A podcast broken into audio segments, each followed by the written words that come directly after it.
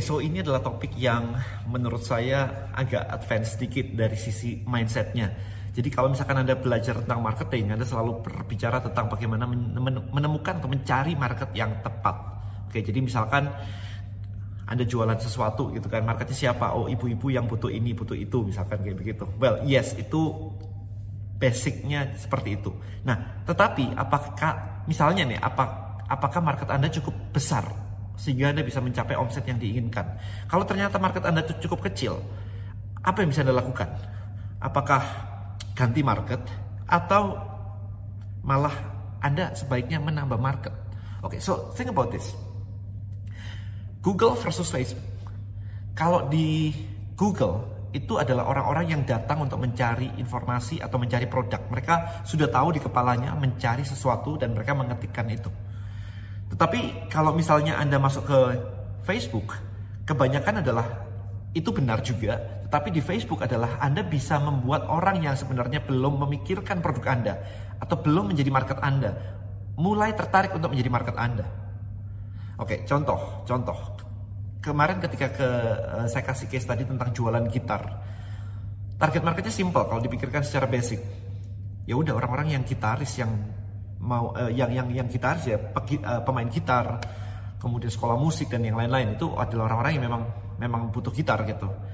Nah, tetapi bagaimana caranya untuk menumbuhkan minat orang-orang yang belum bermain gitar menjadi tertarik untuk belajar dan bermain gitar sehingga marketnya akan bertumbuh.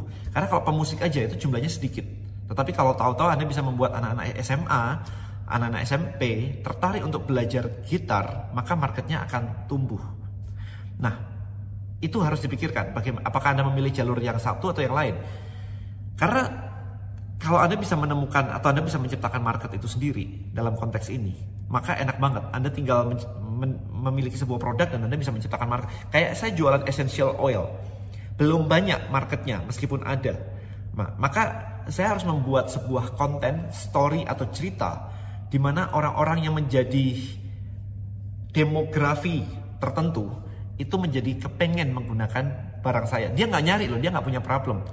Dia masih unaware of the problem. Maka dari itu kita kasih tahu dia supaya dia ngerti bahwa dia punya problem. Contohnya, banyak orang tua punya anak sekolah playgroup TK gampang sakit karena begitu sakit sekali temennya sakit sekali di kelas bersin gitu ya virusnya nyebar gitu well dia sembuh besoknya yang lain sakit besoknya gantian anak anda sakit. Anak anda sembuh besoknya gantian yang lain sakit. Jadi muter terus gitu nonstop. Batuk pilek itu udah wajar banget udah, udah normal banget.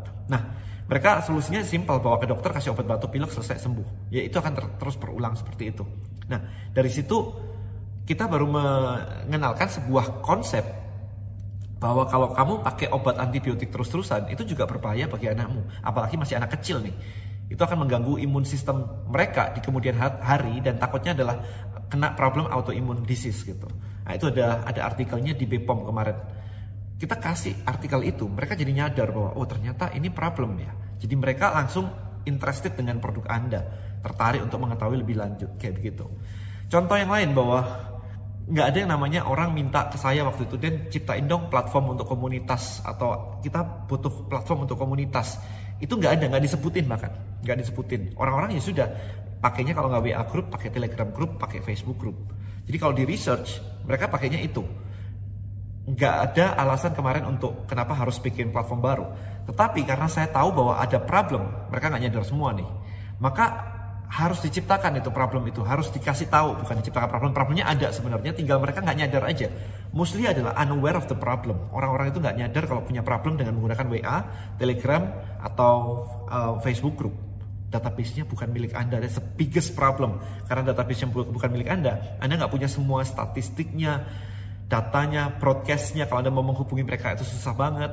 Ya kayak gitu-gitu itu jadi satu gitu. Ngumpul jadi satu problemnya. Nah itu ketika saya ciptain Trabelio maka yang saya pikirkan adalah bagaimana caranya saya membuat orang jadi tertarik dengan konsep Rebelio ini sendiri. Maka dibuatlah konten-konten video yang mengedukasi pentingnya sebuah tribe. Case study, case study bahwa brand besar di luar sana menggunakan komunitas untuk membangun brandnya sendiri. Jadi nggak nggak melulu cuma jualan habis itu nggak membangun komunitas. Jadi sekarang pikirkan dari barang Anda, Gimana caranya Anda menciptakan market baru? Jadi jangan langsung saya cuma pengen membuat Anda di sini itu latihan. Jadi nggak langsung tembak market saya ini gitu, bukan kayak begitu. Market Anda siapa dan mereka butuh diedukasi apa sehingga mereka jadi menginginkan produk Anda. Nah, Anda butuh customer mikir apa supaya mereka beli barang Anda. Siapa dan perlu mikir apa? Kayak misalkan di Bonels. Customernya ibu-ibu, mereka perlu berpikir bahwa ternyata harus menggunakan yang natural, nggak antibiotik terus-terusan. Baru mereka akan mempertimbangkan penggunaan si essential oil Bonels ini. Kalau mereka nggak mikir itu, mereka nggak peduli dengan antibiotik, ya mereka nggak bakal bisa. Jadi produk Anda apa, siapa market, target market Anda sebenarnya, dan mereka perlu berpikir apa. Sehingga latihan ini akan membuat Anda bisa menciptakan konten. Jadi nggak ada lagi pertanyaan mau konten apa. No, kontennya adalah apa yang harus dipikirkan si audiens Anda. Sehingga mereka jadi tertarik dengan produk Anda. Alright, thank you so much. See you next one.